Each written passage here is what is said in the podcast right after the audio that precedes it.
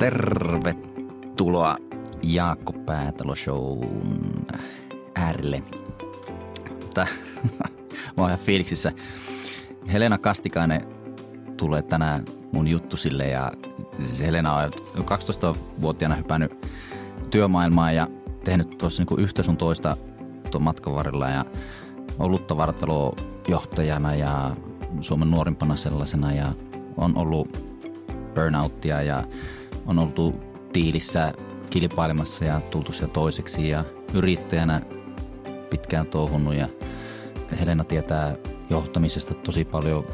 Mä haluan niinku kuulla itsensä johtamisesta ja ylipäänsä tuota, mä kuuntelin parikin kertaa läpi tuon, kun Helena teki tämän Unwind tällaisen kuunnelmasarjan tuossa ja käveli siis ihan etelästä tuonne Nuorgamiin pohjoiseen ja 63 päivää siinä ja aika hyvin pääsi itseensä tutustumaan, niin, niin siellä on tosi paljon ammennettavaa ja Helena on kirjoittanut kirjan pikkupomosta johtajaksi. Et siis, tämä on niinku todella siisti juttu ja mun tosi innoissani, että te olette mukana kuuntelemassa tätä ja lähdetään yhdessä tähän matkalle. Tervetuloa mukaan.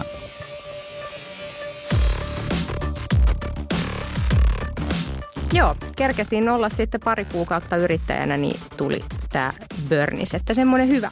Niin, se hyvä alku siihen. tuli kaste siihen alkuun, että joo. joo. Aivan.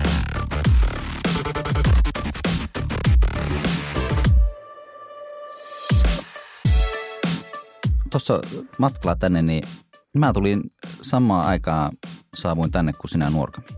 Toista kertaa.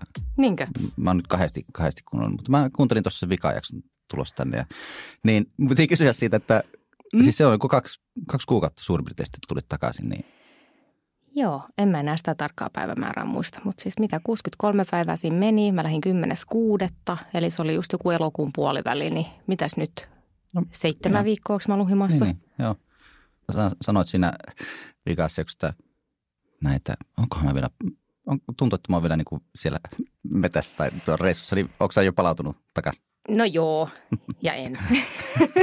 siis sille, roppa alkaa nyt palautua vihdoin viime. Turvotus on lähtenyt varpaiden välistä ja näin, mutta joo. en mä tiedä. Siis ensimmäiset pari viikkoa oli aika raffia, kun oli se, että kun oli ollut ihan itsekseen ja hiljaa suurimman osa ajasta, niin sitten yksi, kaksi, kun oli taas paljon small talkia ja sitten sitä perusarkea – mm. ihmistä, että no mitä sulle kuuluu ja miten teidän neuvolakäynnit ja miten teidän muutot ja tiedätkö tätä tämmöistä niin perusarkea elämää. Niin jotenkin siihen, tiedätkö tuleminen. Ja, Hitsi oli vaikeaa. Joo, ja niin, nyt alkaa sille jo tasaantua, että ei, ei verenpaine nouse jokaisesta niin. keskustelusta. kyllä, kyllä. Aivan.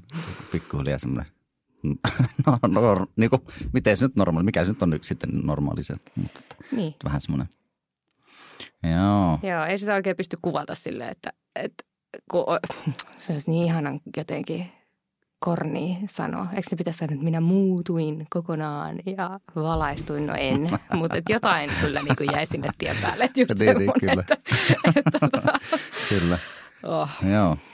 Tuota, niin, puhutaan tuosta vähän kohta lisää, mutta mm. tuota, nyt sitten niin kuin vähän kontekstiksi vähän niin kuin itsellekin ja sitten kuulijoille muuten, niin, niin kuin mä haluan mennä sinne menneisyyteen siihen, kun sä oot 12-vuotiaana mennyt töihin tuohon mm. Hakaniemeen torille. Mm. Kun mä itse olen kymmenen vuotta tehnyt tietysti monenlaista, mutta, mutta tuota, markkinoita ja torielämää ja tuolla, niin mitä sulle jää kätteen siitä? Kauan sä olit siinä töissä? Mä menin tavarataloon 17-vuotiaana, eli sen käpin siinä viisi vuotta. Niin just. Joo, Joo että siellä mä painoin illat, viikonloput ja kaikki lomat koulu ohessa. Joo, ja kiitos. Kiva, että voidaan tuosta puhua, kun se on just ehkä semmoinen itselle tärkeä, että monet jotenkin ajattelee, että jos puhuu mm. johtamisesta, niin sitten on korkeakoulututkinnot käynyt ja jotenkin tulee hyvästä perheestä ja näin, niin mä jotenkin koen, että se on niin tärkeää aina jakaa kaikille mm. se, että ei niin lähtökohdalla ole merkitystä. Niin. Joo. Joo. Ei mitään. Niin ja kiitos muuten, että olet täällä. Mutta tuota, mikä on semmoinen iso ajatus siitä ajasta, se viisi vuotta siellä?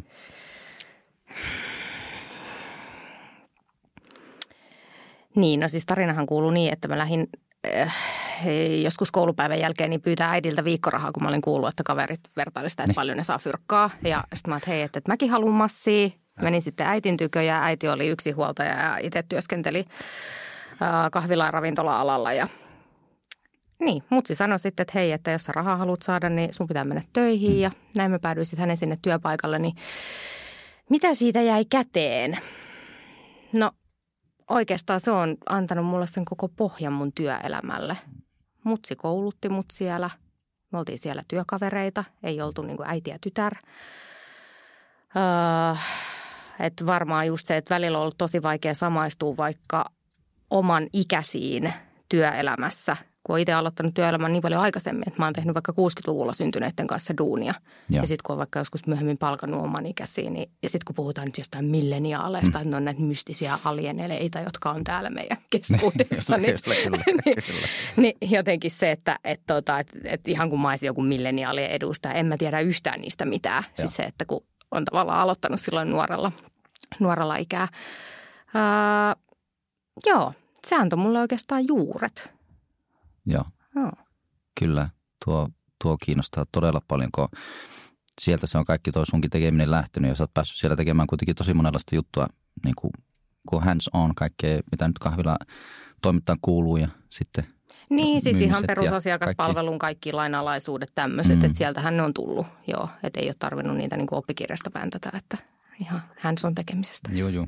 Ja sitten se, että tekee juttuja ja tekee ne hyvin, niin sitten ilmeisesti sua sitten ruvettiin vähän repimään joka paikkaan sitten siinä niin, no joo, ja sitten tietysti itse oli niin rahahne. Niin.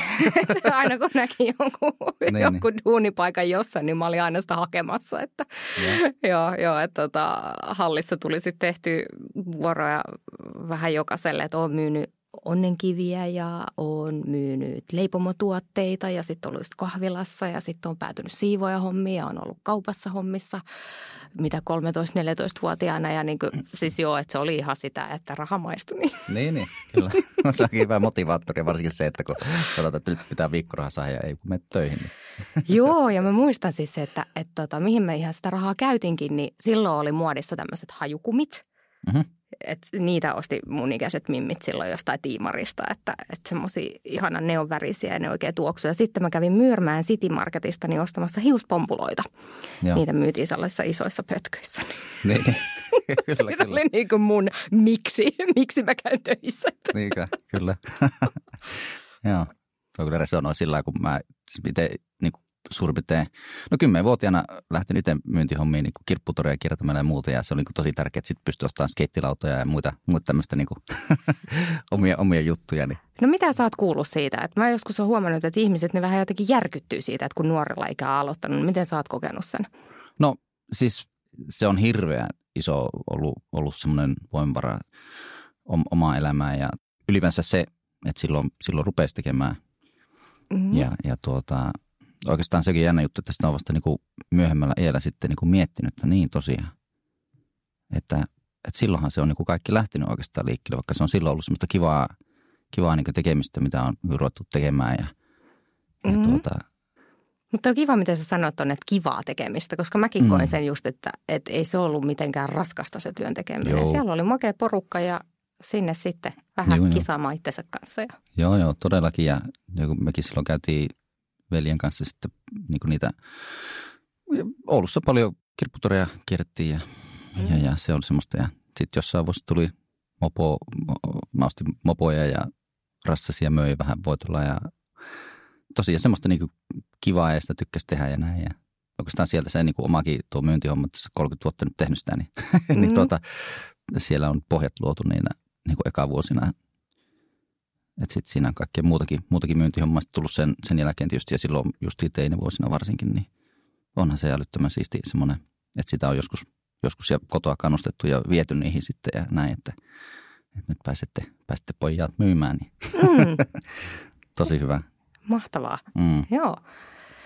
Mutta on hauska just, että kun itsekin olen miettinyt sitä, että mikä fiilis on ollut silloin junnuna, niin ei mä kyllä ikinä niin kuin potuttanut mennä hommiin. Olihan se nyt outoa. Siis ihan oikeasti, jos mietitään, että, että muut muksut niin kävi viikonloppuisin harrastuksina, harrastuksissa tai jossain kaverisynttäreillä, niin meikäläinen ne. oli blokkaamassa niin, vastioita. Niin, niin mitenkään ihan semmoinen normaali lapsuus ollut, mutta mulla oli silti ihan superkivaa aina. Ja sitten ehkä joskus on työelämässä miettinytkin se, että, että käykö sitten niin, että kun vaikka lähtee kiipeämään jotain uraportaita ylöspäin, niin onko se sitten jotenkin semmoinen, että se hauskuus ehkä vähän sit siirtyy taka-alalle. Ja sitten jossain kohtaa heräsi siihen, että ei, ei, ei käy. Että mä haluan sen, että se, se pitäisi olla nimenomaan se ykkösjuttu työelämässä. Niin. Et hyvä Että on- fiilis. Joo, joo, joo. Onko sulla semmoista ollut sitten, sit kun sulla se ura, ura niin kuin, vähän niin kuin alkoi siinä, sitten sä lähdit Dressmanille ja sitten siitä sittariin ja muuta, niin Joo, no siis... miten se, no, ää, joo, eli ne ihan alkuvuodet niin olin jo kahvilassa hommissa ja sitten no tämmöinen pikakelaus, Mm, että on siis kaiken näköistä tullut tehtyä, mutta päädyin sitten miesten vaatealalle niin myyjäksi.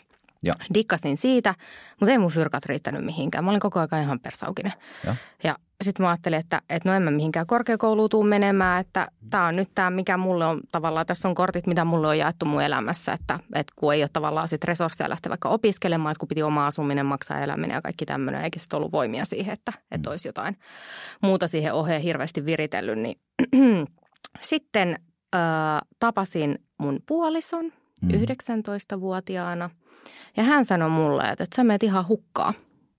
Että sä oot tota, huippumyyjä, että miksi et sä lähde opettaa tota muille, että sä voisit olla joku päällikkö. joo, mä, mitä ihmettä? Että jotenkin semmoinen, tuli ihan semmoinen stoppi, että uusi ajatus, että häh, minä, minun kaltaiset ihmiset Joo. päälliköksi, älä viitti. joo, joo. Joo, mutta sitten mä rohkaistuin äh, hakemaan, tai siinä meni niin, että mä hain kokonaan uuteen ketjuhommiin ja sitten mä menin sinne vähän silleen Ne. revakkaalla asenteella ja sanoin, että hei, että mä tuun tänne näyttämään, että mä oon hyvä myyjä. Ja jos mä oon hyvä myyjä, niin antakaa mulle oma myymälä. No siinä ei monta viikkoa mennyt sitten, kun oli, tota, oli kyntensä näyttänyt. Ja Joo. 19-vuotiaana sain sitten ensimmäisen liikkeen ja 23-vuotiaana sitten niin hain City Market-ketjuun tavaratalopäällikkövalmennukseen ja kahdeksan kuukautta siitä niin oli sitten ensimmäinen tavaratalo, jota johdin ja olin sitten Suomen historian nuorempia tavaratalojohtajia. Niin justiin. Miten sä päädyit hakemaan siihen tavaratalonjohtajan koulutukseen? Oota, kun mä mietin, että siis, minkä vastauksen valitsen tänään. ei, kun ei mikään asia tietysti on niin ykselitteistä, Niin, että siinä ei piti tapahtua paljon, että ensinnäkin alkaa uskoa itseensä. Mm. Öö, mulla on ollut jotenkin sellainen tunne. Mä sanoin, että kaikilla ihmisillä on joku perustunne, mitä ne kantaa läpi elämän. Ja se on ehkä sitten se, mitä, mitä me ehkä käsitellään eniten itsemme kanssa. Ja mulla se on ollut sellainen arvottomuuden tunne. Joo. Ja tarkoitan sitä, että vaikka on ollut äh, hyvä keskiarvo tai no nyt suht fiksu ihminen, niin jotenkin on ollut aina semmoinen, että on tietyt paikat ja tietyt jutut, mitkä ei kuulu mun kaltaisille ihmisille. Et mä oon kuitenkin sieltä sydämestäni niin se 12-vuotias astioiden blokkaaja. Joo. Mummi on siivooja ja mä oon viettänyt lapsuudessa paljon aikaa vaikka hänen työpaikalla. Ja Mhm. tuun siis tämmöistä ihan perinteisestä duunariperheen taustasta ja on jakanut huoneen mun isosiskon kanssa niin helsinkiläisessä lähiössä niin kerrostalokämpässä. Ja, Joo. niin mitä siinä piti tapahtua, niin se, että jotenkin just se, että ää, se usko itteensä, mutta eihän se tuu silleen, että nyt mä tässä luon itselleni jotain affirmaatioita, että if you can dream it, you can do it. Ei se mene silleen, vaan se on enemmänkin sitä, että, että menee tiettyihin huoneisiin ja tilanteisiin siitä huolimatta, että polvet tutisee. Mm-hmm. Ja se oli esimerkiksi siinä, että uskalsi hakea sen. Että, ää, mä muistan sen ilmoituksen, kun mä näin, että etittiin tavaratalopäällikkövalmennukseen hakijoita, niin siinä oli siis ihan älyttömät kriteerit, että just, että piti olla tyyli joku kymmenen vuoden kokemus esihenkilötehtävistä. No mulla oli tyyli joku kahdeksan kuukautta vaan. Mm, joo, joo. ei, Kyllä, kyllä. ei, ei sentään, mutta tota, sitten siinä oli, että ää, siinä oli just, että oli joku, että äh, korkeakoulututkinto, että piti olla vähintään tradenomin paperit. Mhm. Tai sitten piti olla, että on käynyt kauppakorkea. Ja siis tämmöisiä juttuja. Joo. Ei mulla ollut mitään niistä. Juu. Mä olin 22-vuotias, kun mä näin sen hakemuksen. Ja, Joo. ja tota, sitten oli vaan, että no hitsi, että kokeillaan. Mm. Ja kyllähän se niin kuin koko aika se epäilys tuolla takaraivossa että ei susta ja mitä sä oikein kuvittelet. Mutta et jotenkin, että, että sen kanssa toimiminen, että hm, se oli Mm. vaan yksi sähköposti, että Niin, niin, jos sieltä olisi tullut, että kiitos, mutta ei kiitos, niin niin, niin. mitä sitten. Mutta sitten toisaalta, jos mä en olisi ikinä uskaltanut lähettää sitä, niin mun ura olisi varmaan aika erinäköinen tänä päivänä. Niin, niin varmaan. Miten, tuo, miten sä sitten taklasit sen, sen tavalla, että miten, ne, niitä tuommoisten sisäisten äänteen tavalla, miten, miten ne saa sille, että no okei, ei niin silloin väliä, että mä nyt silti haen tähän? No ei se helppoa ole, mutta ehkä se, että oppii jotenkin tunnistaa se, että mitä siellä korvien välissä tapahtuu. Joo. Siis arviothan heittelee kymmenissä tuhansissa, että paljon meillä on erilaisia ajatuksia päivän aikana. Jotkut sanoo, että se on 50 mm. 000, jotkut sanoo, että se on 80 000. Joo. Sama se. Mutta se, että mitä se sisäinen ääni siellä puhuu ja mikä ihmeen sisäinen ääni, niin mm. just toi, mikä, se, mikä sen kysymyksen esittää. Ja. ja tutkimuksetkin on osoittanut, että neljä ihmistä viidestä puhuu itsellensä tosi, tosi negatiivisesti. Ja mm. mistä ne sitten johtuu tai mikä siellä on taustalla, niin syitä on moni, mutta esimerkiksi meidän kasvatuksessa me kuullaan paljon sitä, että älä tee sitä, älä tee tätä, älä, älä, älä, älä, älä kipeä puhu, älä laita eri parisukkia mm. esimerkiksi. Sitten meidän yhteiskunta on rakennettu sille, että me koko aika kisataan jollain lailla. Meillä on bonuspalkkausjärjestelmiä, me katsotaan telkkarista tanssii tähtien kanssa, mm. missä jengille annetaan pisteitä. Mm. Joo, kyllä. Verrataan meidän keskiarvoa koulussa. Niin. Että niin tämmöiset jutut ja sitten vielä siihen päälle vaikka niitä signaaleja, että mitä kuulee just lapsis, lapsuudessa, että joku siivoja mummi, että vähän ehkä sellaista herran mm. pelkoa opettaa ja näin, niin, niin totta kai nämä kaikki jättää jonkinnäköisen jäljen meille. Joo. Niin ehkä se, että, että oppi jotenkin tunnistaa sen, että mitä tuolla omassa pääkopassa tapahtuu. Mm. Ja sitten yksi hyvä lääke siihen on esimerkiksi itsemyötätunto. että Kristin Neff Texasin yliopistossa, niin professori on tutkinut tätä paljon ja tota, se oli semmoinen, että itse kun esimerkiksi luin hänen kirjansa joskus aikoinaan, niin opetti mulle siis konkreettisia työkaluja siihen, että miten voi sitä omaa puhetta lähteä muokkaamaan. Mutta joo, hmm. siinä. Niin, niin. Eli tavallaan onko se, se justi se ratkaisu sitten siinä, että vähän niin kuin tutustua itsensä sitten, että tuota, niin, no siis, niin, eli ekana se, että tunnistaa, mitä siellä, siellä, siellä ajatuksissa tapahtuu, että jos on vaikka lähdössä tekemään jotain, mikä jännittää, niin mm. mitä se korvien väli sanoo? Mm. Älä, hei, älä nyt viitti, sä nolaat itse, älä, mm. älä tee tuommoista. Voi vitsi, että, tiedätkö Joo, Joo. kyllä. Että se, että okei, että nyt sä tunnistat jonkun kelan tuolla, mutta mitä sen jälkeen tapahtuu, niin se, että mulla itsellä ainakin on auttanut eniten se, että pelkästään semmoinen ajatus, että mä tuun viettää koko loppuikäni yhden ihmisen seurassa ja se on tämä tyyppi, joka istuu tässä penkissä. Niin se ajatus jotenkin siitä, että et, et mun itse pitäisi olla mun oma paras kaveri. Että se, että mä en oota, että joku ulkopuolelta tulee sanomaan tai kannustamaan tai lohduttaa mua. Ja totta kai mokaaminen vaikka tuntuu ikävältä. Että just, että jos mä olisin nyt saanut sieltä jonkun kieltävän vastauksen siihen mun hakemukseen, että et, et ole mm. vielä – ja riittävän hyvä, niin, niin totta kai sit se olisi tuntunut pahalta. Ni, niissä tilanteissa, mitä esimerkiksi sanoo itsellensä. Että just se, että et onko sitten semmoinen, että lähtee vielä dissaa itse itteensä ja ruoskimaan oikein, että aiheuttaa tämmöisen kunnon stressireaktion sillä, että no niin, mitä sä oikein kelasit, hm, niin, sen saakeli juntti. Niin. Vai just se, että hei, että mitä sanoisi vaikka parhaalle kaverille, jollekin toiselle ihmiselle. Hmm. Kyllä. Nämä on tosi tärkeitä juttuja, kun varmasti niin kuin tosi, tosi moni pohtii näitä. Tai niin kuin joutuu kohtaamaan tämmöiset omat äänensä sitten, kun miettii jotakin just tämmöisiä, että nyt olisi joku iso tavoite työelämässä, urheilussa tai muissa näin, niin, niin just se omien ajatusten niin voittaminen ja tavallaan ehkä – niin ja niin kuin mä sanoin, niin siis neljä ihmistä viidestä Tämä on yksi semmoinen, minkä takia mä oon sitten tähän vähän enemmänkin perehtynyt, niin on se, että nykyään kun käy esimerkiksi valmentamassa ja kouluttamassa, niin milleniaaliliidereitä, niin tämä on semmoinen, mistä mä puhun tosi paljon just sen takia, että se ei riitä, että me johdetaan jotain strategiaa tai myyntilukua, vaan me pitäisi ymmärtää oikeasti näitä hyvin, hyvin inhimillisiäkin asioita.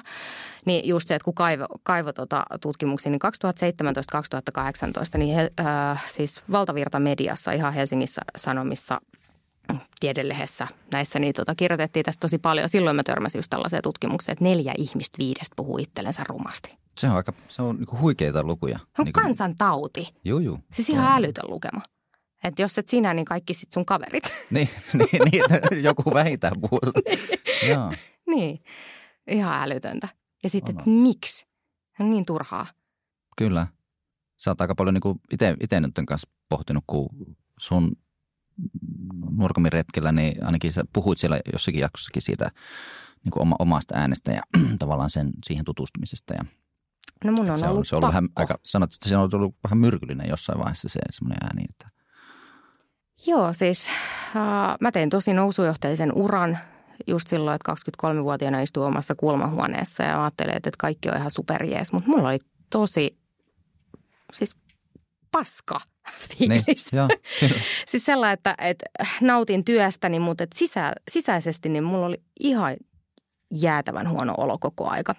Mm. Ja mitä sitten tapahtui, niin kun ihminen puhuu itsellensä rumasti, niin on olemassa Joo, kaikki tietää stressireaktio, että taistele tai pakene reaktio. Että et se tulee yleisesti vaikka fyysisestä uhasta. Että jos Joo. nyt mä tässä esittäisin hyökkääväni sun kimppuun, niin sulla rupesi hengitys tihenee ja karvat nousis pystyy Joo. ja adrenaliini pumppautuu kroppaan. Mm. Yes.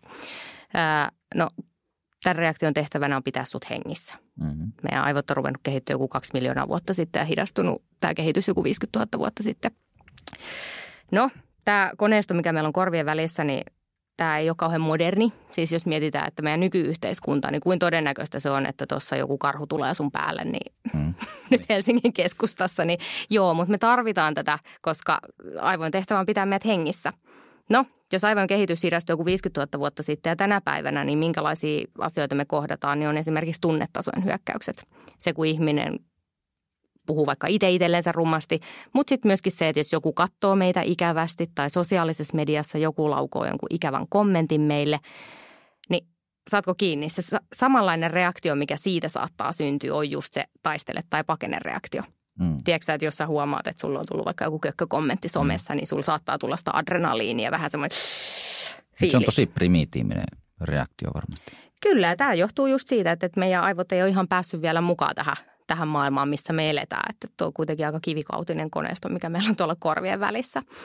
No jos ihminen puhuu itse itsellensä rumasti koko aika, 247, ja se aiheuttaa tunnetasojen hyökkäyksiä koko mm. aika. Mm. No mitä se tekee? Sä oot jatkuvasti stressitilassa, Joo. vähän ahdistunut. Sun kroppa saa sen signaalin, että sä oot vaaratilanteessa, ja pitkällä tähtäimellä se ei ole kauhean hyvä juttu. Mm. Mun omalla kohdalla tapahtui niin, että 2016 vuoden marraskuussa niin mä makasin meidän toimistohuoneen lattialla sikiöasennossa. Oho. Mä olin ollut seitsemän päivää siinä. Mä en tehnyt mitään muuta kuin itkenyt. En ollut päässyt edes käymään suihkussa tai pesemässä hampaitani, niin se oli pysäyttävä.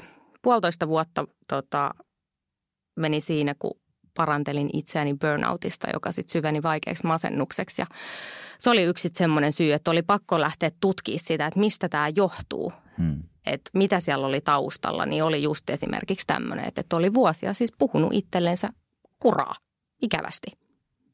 Niin justiinsa. Niinä vuosina, kun sulla on ollut paljon tiimiä ja tavallaan sitten, mistähän se on johtunut sitten, että sä oot niin silloin niin aikoina sitten jotenkin itse ruoskinut niin paljon? No siellä on sitä arvottomuuden tunnetta, että on kokenut vähän sellaista huonommuutta, vaikka olisi ollut mitään syytä siihen, mikä on sitten taas aiheuttanut vaikka sen, että on ollut superperfektionisti. Mm. Että on saattanut ihan omasta syystäni tehdä 12-14 tuntisia työpäiviä sen takia, että on tuijottanut jotain sähköpostia, että onko siinä nyt pilkku oikeassa paikassa. Okay. Just, just, joo, ymmärrän, kyllä. joo. Aivan. Joo, mutta näin niin pitkälle piti historiassa mennä ja käydä ne kaikki läpi ja tutkia se, että mistä se sitten johtuu. Ja tämä on esimerkiksi sellainen, että tänä päivänä kun puhutaan paljon vaikka burnouteista tai masennuksista ja näin, niin tämä on se, mitä esimerkiksi liidereiden pitäisi tiedostaa. Että mitkä mahtaa olla vaikka niitä juurisyitä, että minkä takia jengi voi olla vähän kyynisiä työpaikalla tai minkä takia joku on siellä se suorittaja ja minkä takia tiimissä voi ehkä tulla just sairaspoissaoloja jonkun uupumuksen takia. Kyllä. Hmm. Aika semmoinen diipi niin kuin aihepiiri kyllä, että... On, mutta sitten pitäisi tehdä enemmän sellaista arkista. Siksi miksi mä puhun tästä näin kasuaalisti, niin on just mm. se, että jos ihmisellä vaikka menee No mulla esimerkiksi nyt on pohja hajonnut mun vaelluksen jäljellä. Kesällä kävelin tosiaan Suomen päästöpäähän. Joo. Ää, ja se on vielä neljän kuukauden jälkeen ihan kodiksessa, niin, tai siitä lähtöpäivästä neljä kuukautta. Niin, niin tästä kun puhutaan, niin se on tosi arkista. Mm. Mutta sitten jos meillä on mielirikki, niin. mi, miksi se on tabu? Miksi se on yhtään se ihmeellisempää kuin se, että meillä on joku lihasjumissa? Niin, niin. Kyllä.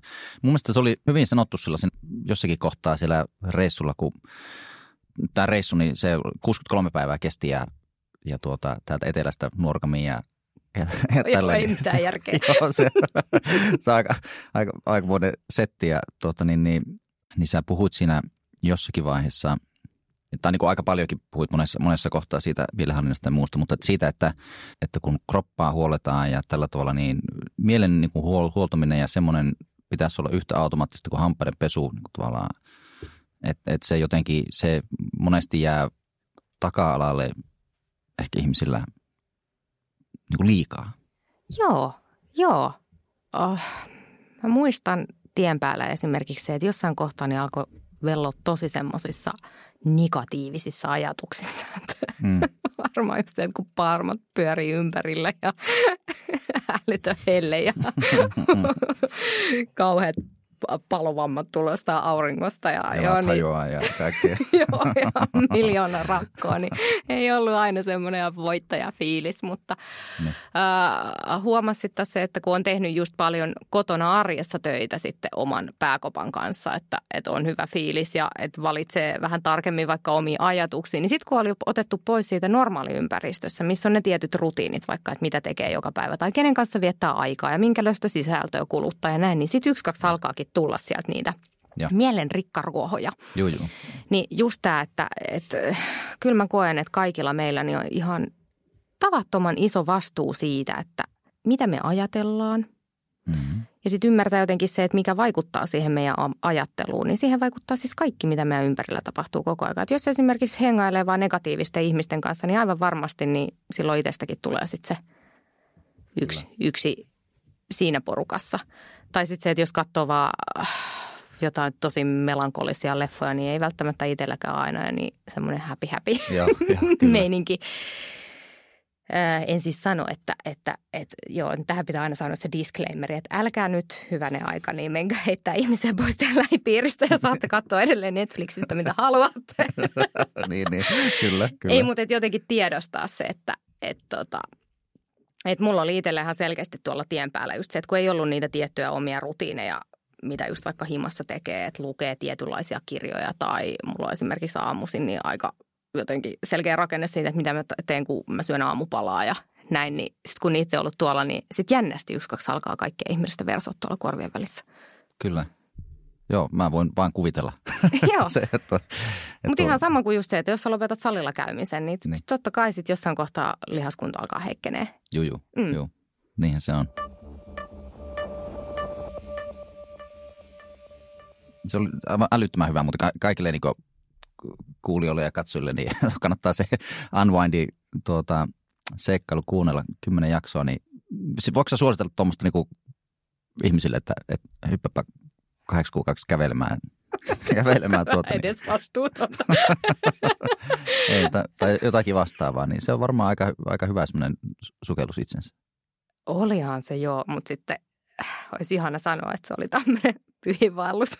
Niin. Matka itse asiassa, että oli se kyllä välillä niin miettiä, että ihan saakelin tylsää, kävelet nel, nelostien vartta pitkin. Niin, niin. kyllä se ei se aina ollut pelkästään sitä mm. namaste-meininkiä. Niin, niin, mutta siis ilman muuta niin jonkinnäköistä itsensä haastamista siis siinä, että rikkoo vaikka normaaleja rutiineja tai omaa arkeansa. Että jollekinhan se voi olla ihan semmoinen, että ei ole vaikka koskaan käynyt yksin reissussa. Mm. Niin aloittaa sillä, että lähtee vaikka viikonlopuksi, niin varaa omasta kotikaupungista hotellihuoneen muutamaksi yöksi. Niin, niin. Että ei tarvi ehkä ihan noin hardcorea, mitä meikäläinen niin. rinkkaselässä tuo aivan, aivan. Ja, ää, joo, mutta ilman muuta jotain, että jotain sellaista, että pääsis koska se jotenkin siinä, se mitä siinä tapahtuu on se, että kun sut vedetään pois siitä sun normaalista ympäristöstä ja sulla ei ole sitä sun titteliä ja sulla ei ole niitä kivoja vaatteita ja ei ole niitä kavereita siinä ympärille ja sit kun sä oot siinä omassa seurassa, niin se on jotenkin jännä, että kun kaikki on riisuttu, mm. ihan kaikki susta, mm. niin sit päästään jotenkin sen äärelle, että no kuka sä oot? Kyllä, kyllä. Mm. Aivan. No tolleen tuota, kun viime viikolla tuo Jokisen Juho kävi tässä juttusilla ja Juho on pitänyt niin sapaattivuoden esimerkiksi kymmenen vuoden firman pyörittämisen jälkeen näin, niin vähän niin kuin semmoinen samanlainen irtiotto jostakin, niin Tuomas Juhokin, että oikein hyvä, niin, niin tavallaan tämä on ehkä tietynlainen samanlainen sitten pikku oma retriitti johonkin. Joo ja sitten siinä on ehkä semmoinen pakko lisätä, että monesti tulee se mielikuva, kun puhutaan retriiteistä tai vaikka siitä, että nyt lähdetään johonkin ashramiin meditoimaan tai ihan mitä vaan, niin tulee heti monella se mieleyhtymä siitä henkisyydestä. Ja. Ilman muuta joo, ja se on tärkeä osa sitä. Mutta sitten, mitä mä itse koin tuolla tosi tärkeäksi, oli myös huumori. Ja. Siis just jotenkin sellainen, että kun sä, siis kun se ei osaa laittaa telttaa pystyyn ja sitten siinä on ne miljoona hyttystä, jotka syö, syö sua ja niin on ihan älyttömän koomista. Mm. Niin jotenkin semmoinen, että, että monella myöskin se, että kun me ollaan niin tarkkoja siitä, että millainen meidän imago on ja miltä me näytetään ulospäin tänä päivänä, kun on tämä henkilöbrändin kultakausi. Mm. Että ka- kaikki on jotenkin niin mietittyä, että mitä itsestä löytyy vaikka Googlen hakutuloksissa ja näin. Niin, niin. niin jotenkin tommonen, että repäsis ja tekisi jotain oikeasti sellaista, että, että joutuu nauraa itsellensä, niin joo, ai että se oli hauskaa. Kyllä varmasti. Kauko oli sulla ollut mielessä, että tämmöinen tehdään? Oliko se siis kuin, niin kuin hetken mielijohde? No se oli aika hetken mielijohde. Ää, no siis tarinahan ei kerro sitä, että mä oon pitkään haaveillut, että mä tekisin tuon Espanjan sen yhden tämän maailman kuuluisimmista Ai niin, se py- joo, joo. joo. Mutta se ei ole se kuitenkaan se, missä niinku polvilla mennään tyyliin paikasta toiseen. Kai sen sakon tuota se on. niin, niin. se on joku 800 kilsaa ja jengi yleensä talsista kuukauden verran, mutta siellä on se ero, että siellä nukutaan sitten tämmöisissä pyhiinvaltajien kodeissa ihan sisätiloissa, että ei tarvitse mennä tuommoinen 15 kilon rinkkaselässä ää, niin mä oon haaveillut siitä vuosia. Ja se on ollut mulle pitkään sellainen, että kun mä lähdin yrittäjäksi, niin mä mietin, että se on mulle sitten semmoinen jossain kohtaa palkinto. Joo. Että kun mä oon tietyt tavoitteet saavuttanut, niin sitten mä lähden ja pidän ensimmäisen kunnon kesälomaa ja on siellä kuukauden. Ja se piti olla tämä vuosi. Että ensi vuonna mä täytän 30, niin mä ajattelin, että mä haluan tehdä se ennen sitä. No nyt te kaikki niin, tietää, mitä joo. tänä vuonna on tapahtunut. Juh. Niin sitten mä unohdin sen kokonaan. Ja, mutta siellä oli taustalla, että alitajuta okay, selkeästi, niin, niin oli miettinyt, että jonnekin kävelyreissulle pitää päästä. Mutta sitten kun mä päätin, että mä lähden tämän tekemään, niin tota, se oli ihan hetken mielijohde, että mä kolmessa viikossa valmistauduin ja lähdin Kyllä. sitten paineleen. Ihan päällikköä. Mutta tota niin, niin siis tommo... no ei, mutta, mutta, kyllä sanoisin, että kunnon, kunnon veto. se oli hyvä, kun mä katsoin, kuulin silloin toukokuussa, kun me näitä ruttiin nauhoittelemaan ja kuulit, että nyt tämmöistä, okei, että tämä on, tämä on siisti juttu. Että. joo, se voi ihan, että mi, miten, mistä näkökulmasta katsoa. Että mä oon niin kuin sanonut, että tämä on tämä siis 30 kriisi, että, että jotkut ostaa moottoripyörän niin, tai niin, niin, näin, niin meitsi lähti, lähti vähän sitten tausimaan. Repäismään, kyllä. Mutta hei, miten tota, niin, niin mulla oikeastaan niin kiinnostaa tässä se, että aika ennen yrittäjäksi lähtemistä ja minkälaisia tavoitteita ja unelmia, visioita sulla silloin oli. Ja sitten tuli tämä aallon pohja jotenkin ja sen jälkeen nyt kun ajattelet elämää niin kuin nyt, niin mitä eroa siinä on? Onko se on varmaan se niin kuin iso kysymys, että mitä eroa on siinä tavallaan tavoitteiden ja unelmien asetannassa sen ajankohan ennen jälkeen?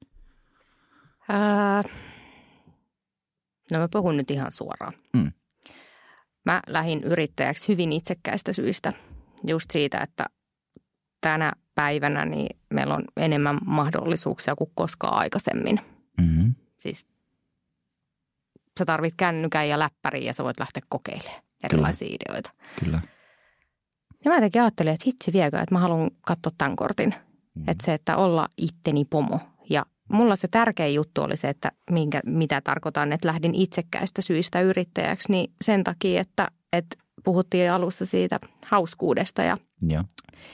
kivuudesta ja kaikesta tällaisesta, niin mä jotenkin koin semmoisen arvojen puhdistumisen, että mä rakastin mun työtä tavaratalojohtajana ja nimenomaan ehkä se leadership-näkökulma, että monet jotenkin ajattelee, että johtaminen liittyy valta-asemaan, niin eihän se ole sitä, vaan se, että jos myyjä on ammattilainen myymisessä ja arkkitehti piirtämisessä, niin johtaja on ammattilainen valmentamisessa siitä mä dikkasin ihan sikana. Mutta sitten mulla oli itsellä se arvoristiriita siitä, että et, äh, hypermarket-maailmakin, niin siellä haetaan jatkuvasti myyntiin, myynnin kehitystä ja millä hinnalla. Et se, että jotenkin mä sitä rupesin miettimään sitä, että et, et, tota, kauppakierrollakin on tosi hyvä, äh, pystyn, olen ammattilainen siinä manipuloimaan ihmisiä siinä, että laitet, saadaan sinne ostoskärryyn tavaraa, mitä ne oikeasti tarvii. Mm. Niin sitten tuli jotenkin semmoinen, että ei hitsi viekö, että, että tota, et siitä tuli jotenkin semmoinen ristiriita. Ja sitten oli se, että kun mä yrittäjäksi lähden, niin mä en halua tehdä duunia möllöpäitten kanssa. No niin. Se oli nyt kaunein sana, minkä Joo. mä keksin. niin Joo. jotenkin se hauskuus sitten se, että, että okei, että jos mä yrittäjäksi lä- lähden, niin se, että, että mä lupaan itselleni sen, että, että mä teen niin kuin makeita prokkiksi, missä on hyvä arvopohja ja sellaisten ihmisten kanssa, että mulla on hyvä fiilis. Mm. Ei ole muuten aina helppoa. Juu. Että jotenkin pysyy itselle sit, tai pysyä siinä totuudessa, niin, niin on ollut välillä haastavaa. Mutta tota, joo, kerkesin olla sitten pari kuukautta yrittäjänä, niin tuli tämä Burnis, että semmoinen hyvä Niin, se hyvä alku siihen. tuli kaste siihen alkuun. Että, joo, joo. Aivan. Hmm, Mutta semmoinen, että se on ollut ehkä itsellä se ohjenuora ja sitten on tehnyt kaikella näköistä yrittäjänä, että, että erilaisia prokkiksi ja näin. Mutta jotenkin se, että, että aina kun tulee joku keissi eteen, niin kysyy ekana se, että tuleeko mulla hyvä fiilis tästä? Onko Mm. tämä tiimi sellainen, että kenen kanssa on kiva tehdä duunia?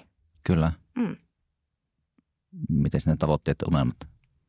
No se on se mun tavoite ja unelma, että jos tämän pystyisi Okei. pitämään. Niin justiin. Eli Niin. se, se niin liittyy tuohon. Mm. Jaa, tuo onkin hyvä tavoite.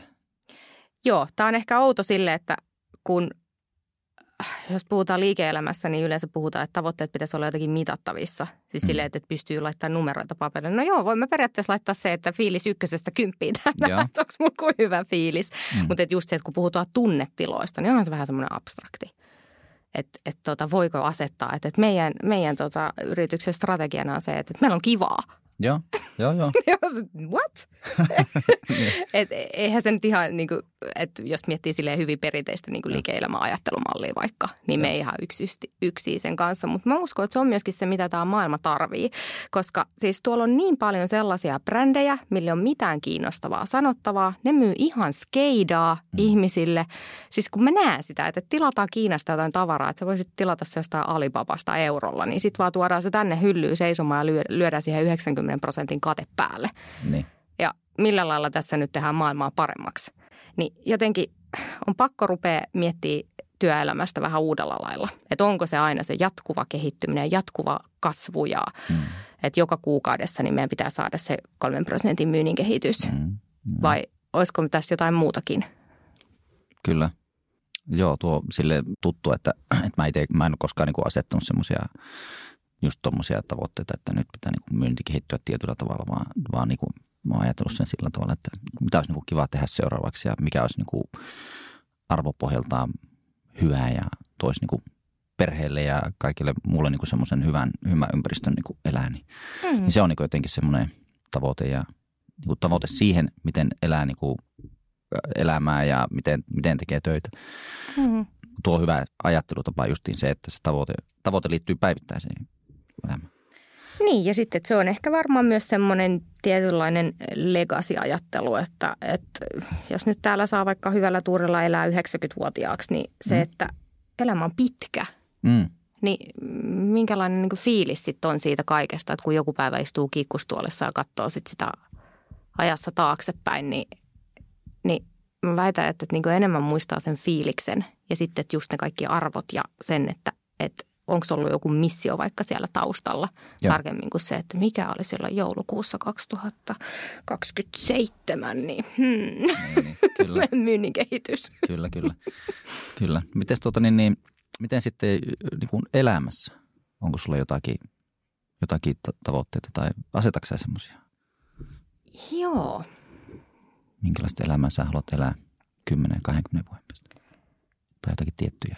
Tämä on itse asiassa semmoinen, mitä mä ajattelen tosi paljon. Ja Okei, no nyt, nyt niin kuin ruvetaan purkaa näitä sitten.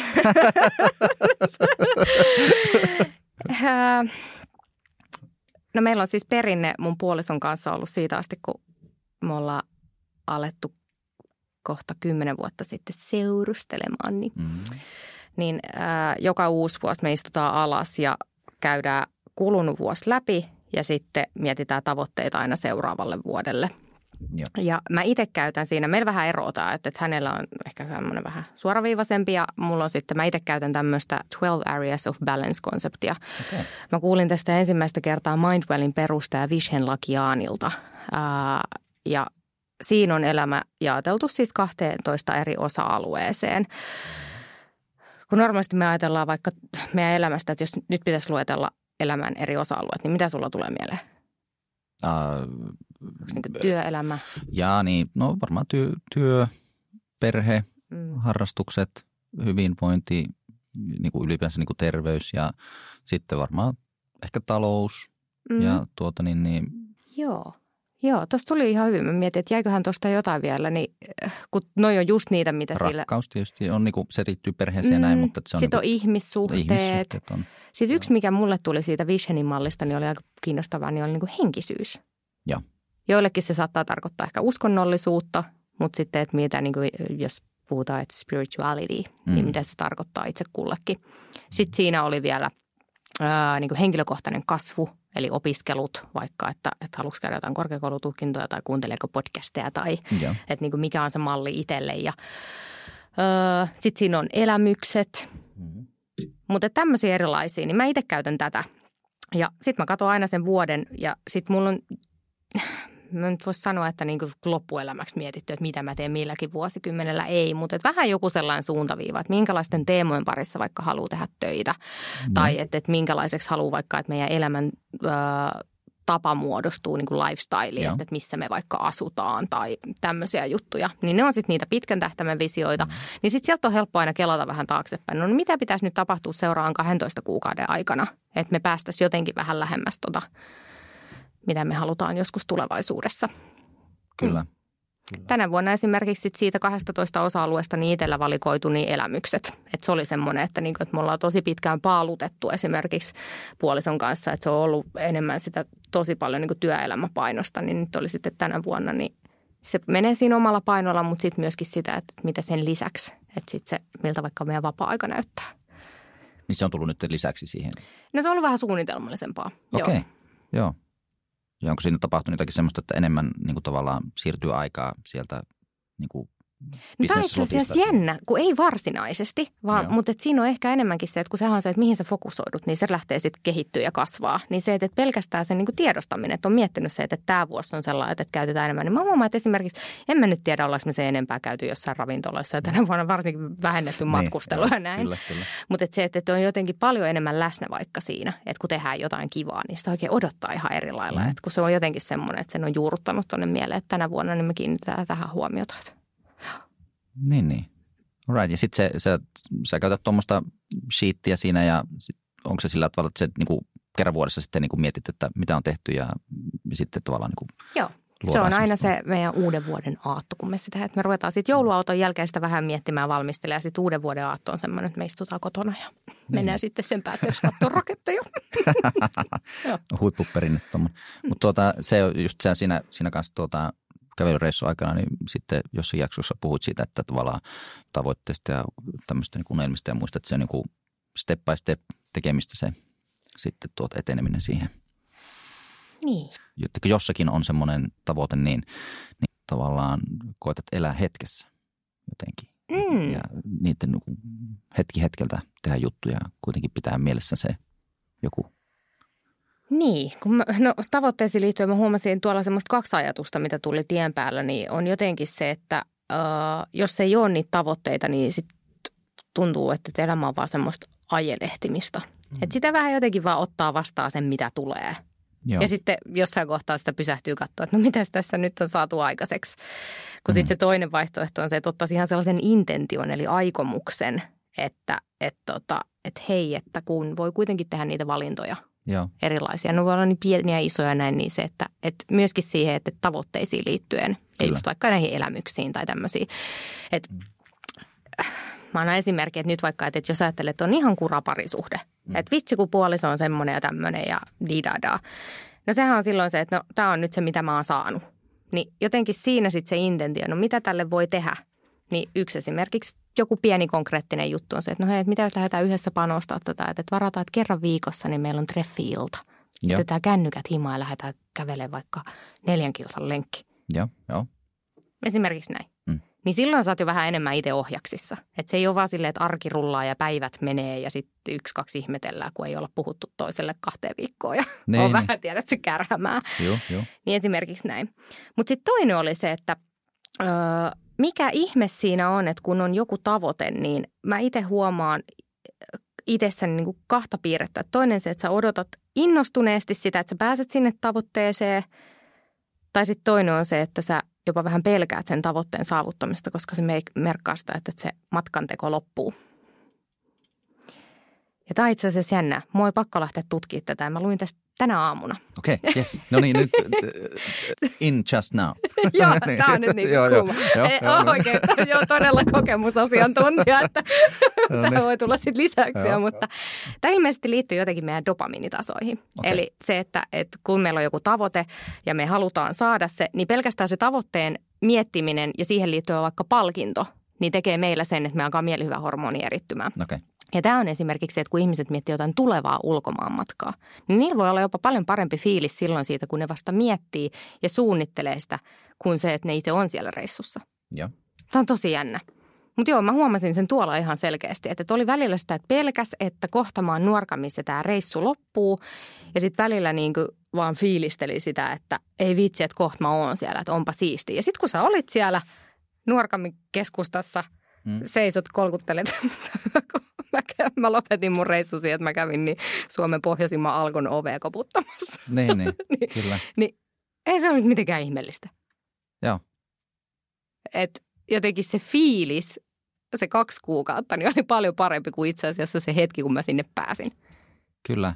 Joo, ja tämä on, tää on niinku, toi on hullu mielenkiintoista. Mä tunnistan ton, ton niinku, monesti, kun on jotakin tuota, ollut tekemässä ja näin, niin sitä jotenkin koittaa viivästyttää sitä, että ennen kuin pääsee. E, e, esimerkiksi hyvä, hyvä esimerkki mulla on semmoinen, että jos johonkin on vaikka ollut niin kuin jotakin lentoja näin, että mä niin kuin varaan mahdollisimman pitkiä niin kuin layovereita niin kuin lentokentille, että mä saan hengailla tunteja siellä ja, ja sillä tavalla niin kuin tavallaan mm. tuota, niin, niin jotenkin elää, elää sitä niin kuin matkaa siinä, koska se on niin huippu, huippua, että hengailla ja katella ihmisiä ja näin. 36 että, tunnin lento on niin siisti. Ei, mutta se, se on niin kuin sillä, sillä, että monissa asioissa huomaa on, että, että sitä niin kuin vähän, vähän niin kuin ko- koettaa niin kuin viivästyttää sitä maalipääsyä. Joo. et, et Joo, ja siis tämäkin on itse asiassa, voisi olla ihan hyvä, jos miettii vaikka nyt liiderinä. Mm. No niin, kato, näin nämä uudet ideat sitten joo, syntyy. Joo, joo, joo kyllä. Mutta esimerkiksi se, että jos me puhutaan meidän tiimille vaikka siitä, että, että hei, että nyt me halutaan saada joku tietynlainen kampanja onnistumaan, niin että ehkä se tavallaan pihvi onkin se rakennusvaihe ja se, että kun lähdetään kimpas tekemään, se on se, että jengi pääsee fiilistelemään, että kohta on valmis ja se tekeminen on kivaa ja mikä ruokkii sitten motivaatiota. Ja, ja sitten kun kaikki on taas tehty ja homman kasvas, niin eihän se ole se juttu sitten lopulta. Niin, niin mm. aivan. Kyllä. No niin, tästä syntyy uusi keynote. Loistavaa. Loistavaa, että saapi niinku ihan konkreettista hyötyä. Joo. Joo, se oli hyvä siinä just kuulla, kun tähän niinku pihaan ajoin, niin sanoit siitä just, että tämmöistä kun tämä on. Nyt, nyt ollaan nuori. Niin, se oli ehkä jotenkin vähän pettymyskin, että, että, että sitten kun sä oot sen viimeisen askeleen ottanut, niin sitten on se, että all right, kaksi kuukautta oli siinä nyt himaa. Niin, niin kyllä. Tosi outo fiilis, mutta en tiedä, miten se sitten on vaikka ollaan kilpaurheilijoilla, että et tota, kun sä vaikka saavutat jonkun skaban, ja nyt puhutaan nyt vaikka lätkää MM-kisoissa, se on ihan oma juttu. Bileet kestää viikon sen jälkeen, mm, kun on mm. voittanut, mutta, mutta et just se, että jos nyt vaikka ylittää itsensä rikko jonkun oma henkilökohtaisen ennätyksen, niin kuinka kauan se kestää se siisti fiilis? Mm. Niin, sepä se on ja, ja mulla on myös sille, että mä, mä niin haluan tässä kanssa istua jonkun vuorikiipeilijän kanssa alas jutella näistä jutuista ja, ja tämmöisiä niin ihan konkreettisia, missä on niin tosi pitkä matka. Ja tietysti kaikki niin urheilijat ylipäänsäkin, että, että kun siellä on joku, joku niin tavoite, on sitten olympiamitali tai, tai muu tämmöinen, että, että sitten kun sen niin kuin pääset sinne vuoren huipulle tai saat sen tai näin, niin, niin mikä, mikä se on se niin kuin tavallaan fiilis. Ja sitten se matkan osuus siinä, niin, niin ne, on, ne on tosi mielenkiintoisia.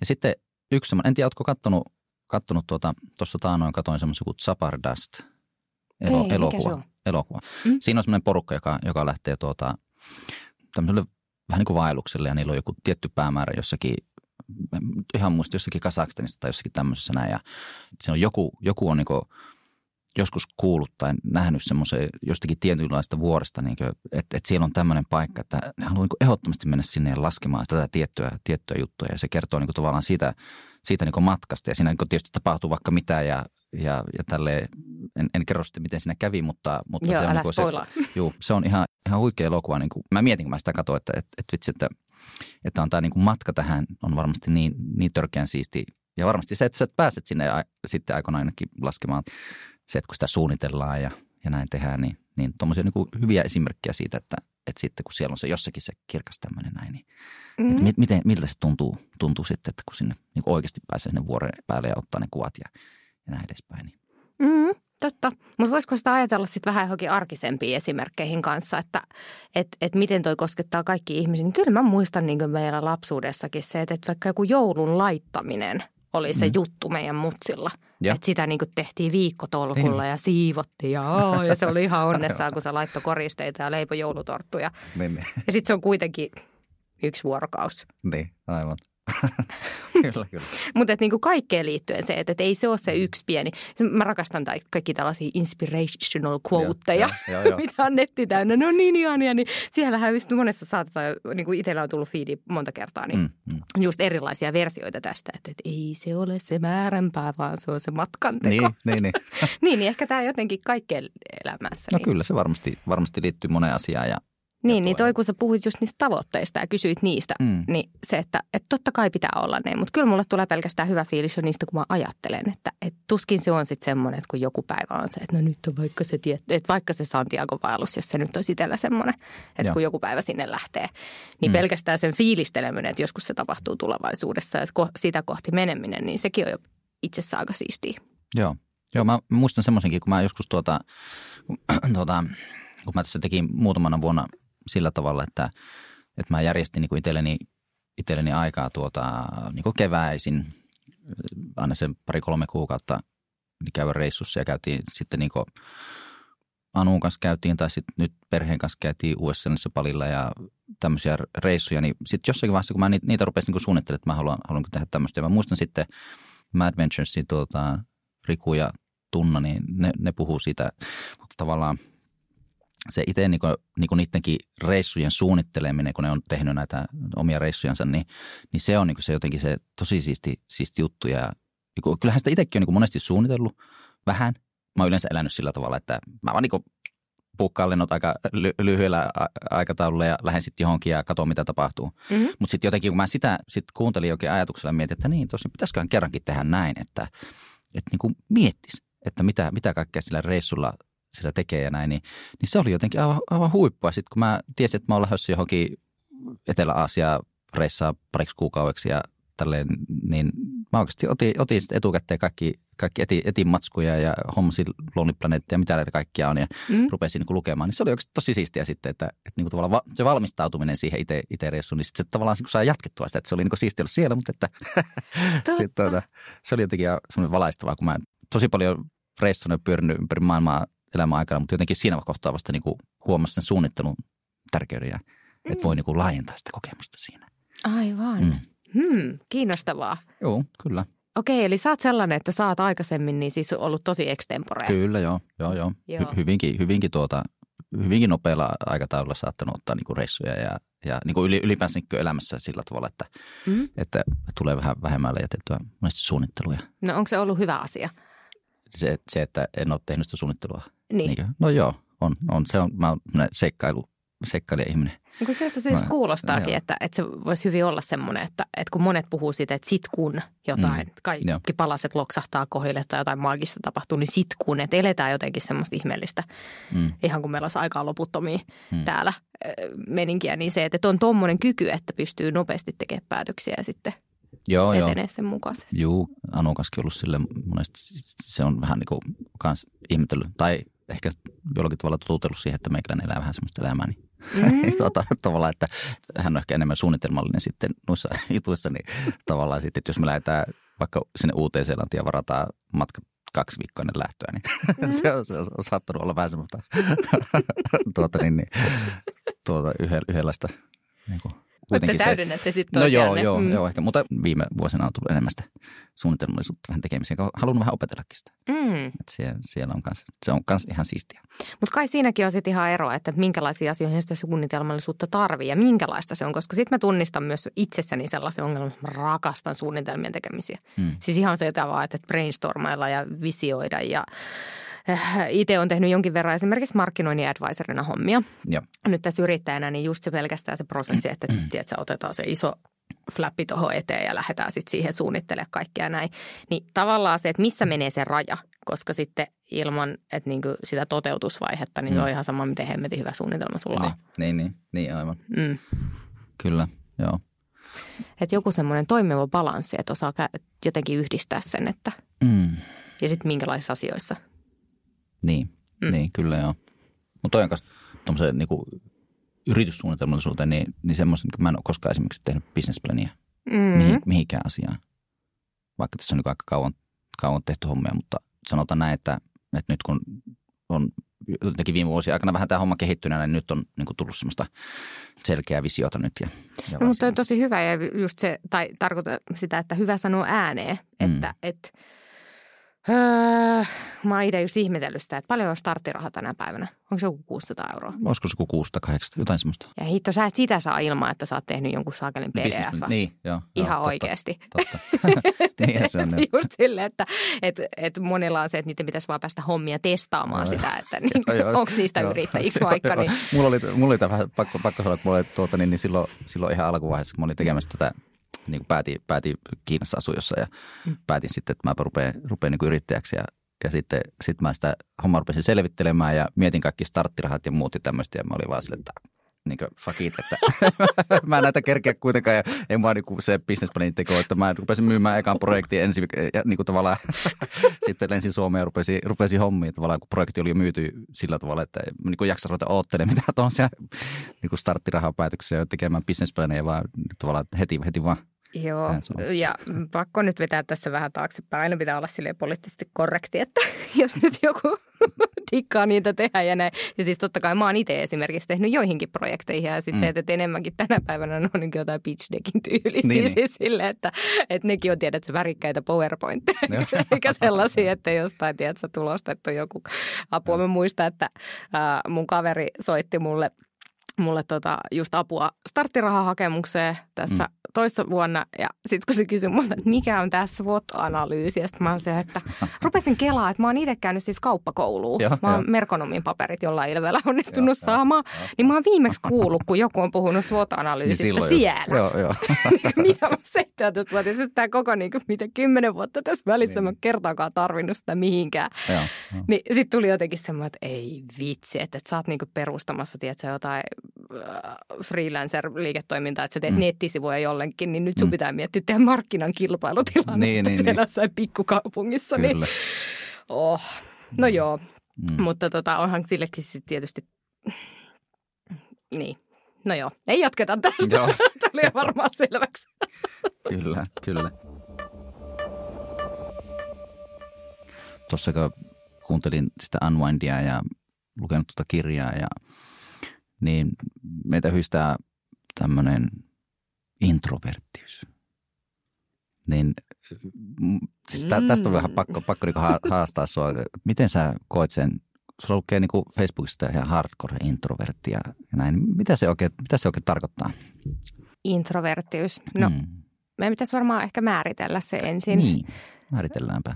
Joo, kun monet jotenkin, mä oon itse huomannut se, että monet ajattelee, että introvertit on sellaisia, että ne ei tykkää ihmisistä ja ne on jotain erakkoja ja, ja mm. ekstrovertit on sitten niitä bilettyyppejä, jotka haluaa mm. olla ihmisten No joo, voi tämä nyt ehkä olla kärjistetyssä esimerkissä näin, mutta kun ei, siis introverti ja ekstroverti ero on se, että me aivot on viritetty eri tavalla.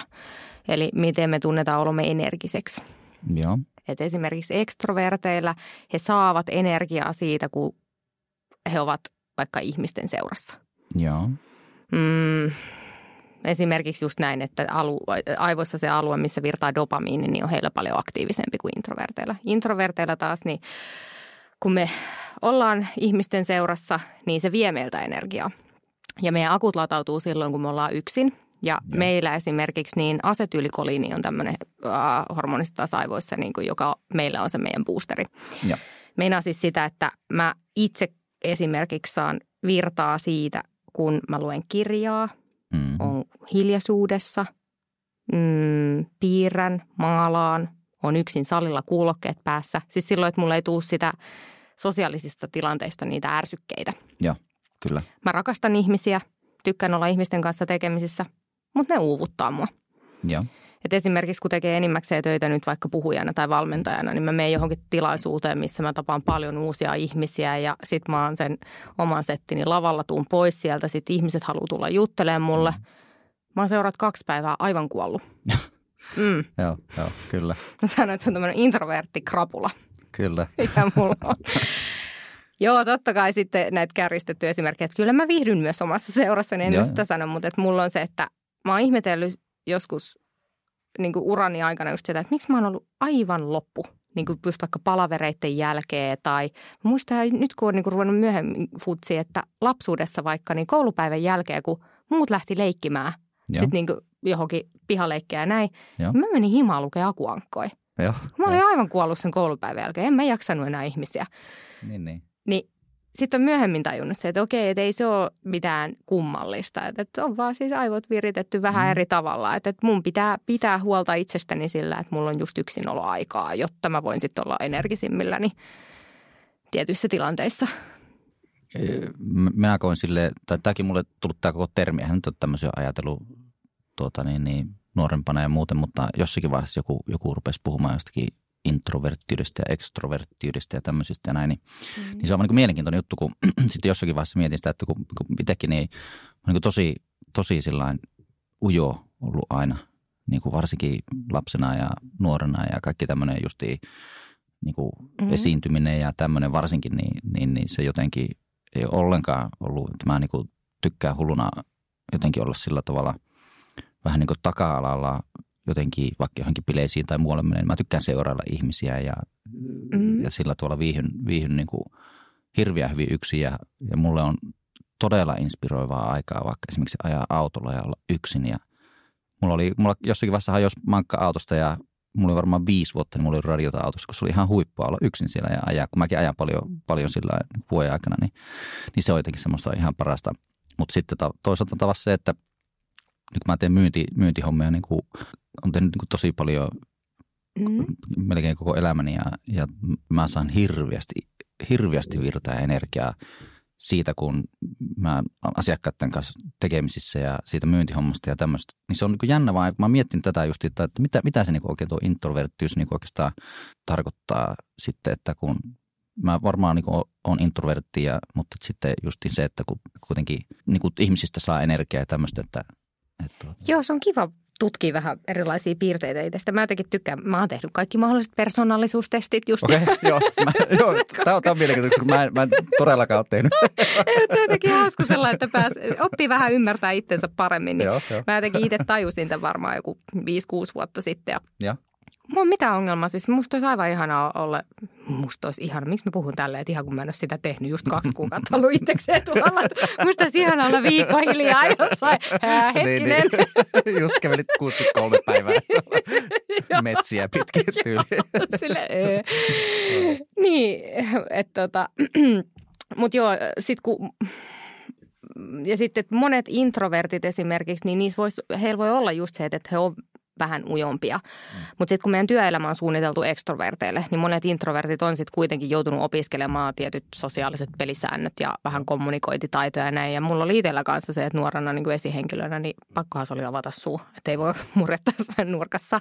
Niin tämä on myöskin se, että et, et, tota, kaikki ei ihan aina tiedä, mistä siinä on kysymys. Että niin kuin, et monet sitten vaan että no, ne introvertit just niitä, että ne on vähän, tiedätkö, kökköpäitä, että tiedät sä, ei halua puhua muille ja äh, semmoisia mm. vähän, tiedät sä, mukamas ujoja, että oikeasti ne on vaan töykeitä ja näin. Että mä oon niin tämmöisiäkin kuullut, niin se, että ei, ei, että ne ei ole introvertteja, että ne mm. vaan käyttää sitä niin kuin, sitten hyvänä syynä niin olla vähän töykeitä muita kohtaa. Että, ja, jo. että ehkä toi se, että, että miten niin latautuu, niin se on ehkä se hyvä, hyvä, hyvä keino sitten määritellä itseään, että jos miettii, että, että latautuuko vaikka siitä, että kun on ihmisten kanssa, että, että vai se, että, että kun on yksin. Siinä on ehkä ne isommat erot. Aivan. Mielenkiintoinen pohdinta. Mm, ja se on hyvä, että tänä päivänä niin tämmöisistäkin puhutaan, että, että varsinkin jossain työelämässä niin on puhuttu paljon mun uralla niin kuin kaupan alalla niin siitä, että, että ihmiset pitäisi laittaa vähän jotenkin yhdenlaiseen muottiin. Että on tämmöisiä, mm. että jossain kohtaa oli tällainen muotitermi kuin moniosaaja – että kaikkien pitäisi olla moniosaajia. Eli mm. käytännössä sä teet siis vähän kaikkea, osaat vähän kaikkea. Joo. Niin jotenkin se, että, että kun me ollaan kuitenkin yksilöitä ja mä itse koen, että ihmisillä se on, työelämä on niin iso osa sitä omaa elämää, niin kaikilla pitäisi olla jotenkin mahdollisuus vaikuttaa siitä, että, että ne saa tiedäksä olla omia itseään siellä ja käyttää omia vahvuuksiaan, niin ehkä just se ihminen, joka ei ole vahvimmillaan sosiaalisissa tilanteissa, niin sitä ei kannata laittaa sinne etulinjaan asiakaspalvelutehtäviin. Niin. Tai sitten sitä puheliaita kaveri, niin ei ehkä kannata laittaa varastohommiin. Ja, ja niin kuin tämmöisissä jutuissa. Niin. Mutta tämä on uusi trendi, että tästä on nyt huomaa, että, että itse tota, on huomannut että varmaan viimeisen kahden kolmen vuoden aikana, niin on puhuttu paljon paljon enemmän siitä, että minkälaisia erilaisia persoonallisuuksia on ja persoonallisuustyyppejä. Niin, niin. Joo, kyllähän sitä on, on jotenkin tullut kirjallisuutta ja muuta sitten. Kyllä. Että se on jotenkin ollut pinnalla sitten ehkä. Kyllä. Ehkä niin työelämä ja muu. Kyllä, ja tästä kun mennään kymmenen vuotta eteenpäin, niin tämä on ihan selkeää. Siis pässilihaa. Niin. Että, että se on jotenkin hauska seurata nyt tätä murrosta, että, niin. että esimerkiksi mindfulnesshan on yksi tämmöinen. Että niin kuin, se on nyt ollut vähän tämmöinen trendijuttu, niin. mutta nyt huomaa, että se alkaa jo hiipua. Että se on, se on ihan selkeää. Se on mm. ihan samanlaista kuin hampaiden harjaaminen monelle ihmiselle. Että se ei ole enää mikään iso juttu tai ilmiö, joka nyt kummallisesti tuolta jostain vyöryy. Mm. Niin mm. on siisti nähdä, että kun tämmöisiä juttuja nousee pintaan, niin se, että miten ne sitten jotenkin integroituu tuonne meidän normaali arkeen. Aivan mindfulness, mindfulnessista tuli mieleen, että monelta sulla on jooga. Mulla itse asiassa tänään on joogaa, kun Ai, ei, ei, siellä ollut joogatunteja. Siellä Ai. olisi ollut kyllä cycling-tunti, mutta se ei mua kiinnostanut Okei, okei, okei. Mä mietin, kello on varmaan niin viisi tälleen. tuota, tuota niin, niin oi vitsi, sitä, me tässä varmaan tiedätkö menisi pari tuntia heilattaa vielä. Tuota, tuota niin, niin mm, kerropas vähän, että minkälaista elämää sä nyt elät, niin kuin päivittäinen elämä. Kun sä sanoit, että sun aamurutiinit on tietynlaista, sä et päässyt tien päällä sitä kokemaan, niin miten, miten sun päivä muodostuu? No nythän tämä on hauskaa, että kun mä oon tullut himaa mitä kuutisen viikkoa sitten. Niin. Mulla meni ensimmäistä kaksi viikkoa siinä, kun mun ja turvotus laski raajoista ja niin, pahimmat kiputilat niin. laski. Että tässä on nyt ollut suunnilleen kuukausi tämmöistä niin sanottua normaaliarkea, mutta ei mulla ole normaaliarkea tällä hetkellä, koska mä teen enimmäkseen töitä niin siis puhujana. Ja, Käyn ja. tapahtumissa ja niin. yrityksissä ja oppilaitoksissa puhumassa ja valmentamassa johtamista. Ja.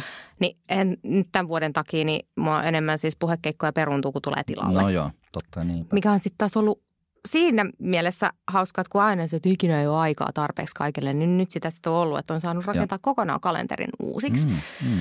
Mutta jotenkin toi, että toi, että tulee tuolta tien päältä, en mä nyt sano, että mä oon mitenkään ihmisenä älyttömästi muuttunut, mutta siis jotenkin taas semmoinen, arvot vähän kirkastunut. Ja. Sitten on se, että ei ole sitä normaali työrytmiä, että just vaikka joku puhekeikka kaupungissa ja on varannut siihen kaksi-kolme päivää. Että jos on vaikka, että mä oon siellä yön yli mm. ja näin, niin että nyt on jotenkin sitten päässyt taas kokonaan rakentaa uudella lailla näitä mm. palasia. Ja, ja. ja vitsi, tämä on ollut mielenkiintoista. Mä luen itse asiassa tällä hetkellä tästä kirjaa, kun tämmöinen kuin Pura rutiinit atomeiksi. Oho, kuka sen kirjoittaa? Uh, olisiko James Clear? Okei. Okay. Taitaa Joo. olla. Voi olla, joo. No mutta Puran rutiinit atomiksi on se suomenkielinen nimi, Joo. niin just luen Joo. sitä nyt tavallaan, että kun on tätä arkea tässä rakentanut.